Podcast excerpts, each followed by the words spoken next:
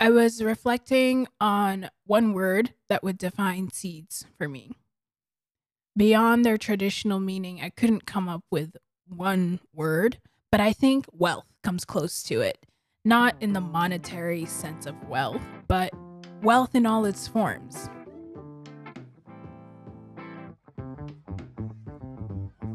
My name is Maimouna Kanté, and this is Nàfolo, or Wealth in Bambara, a podcast that collects and cultivates the stories of seeds related to the global Africanness.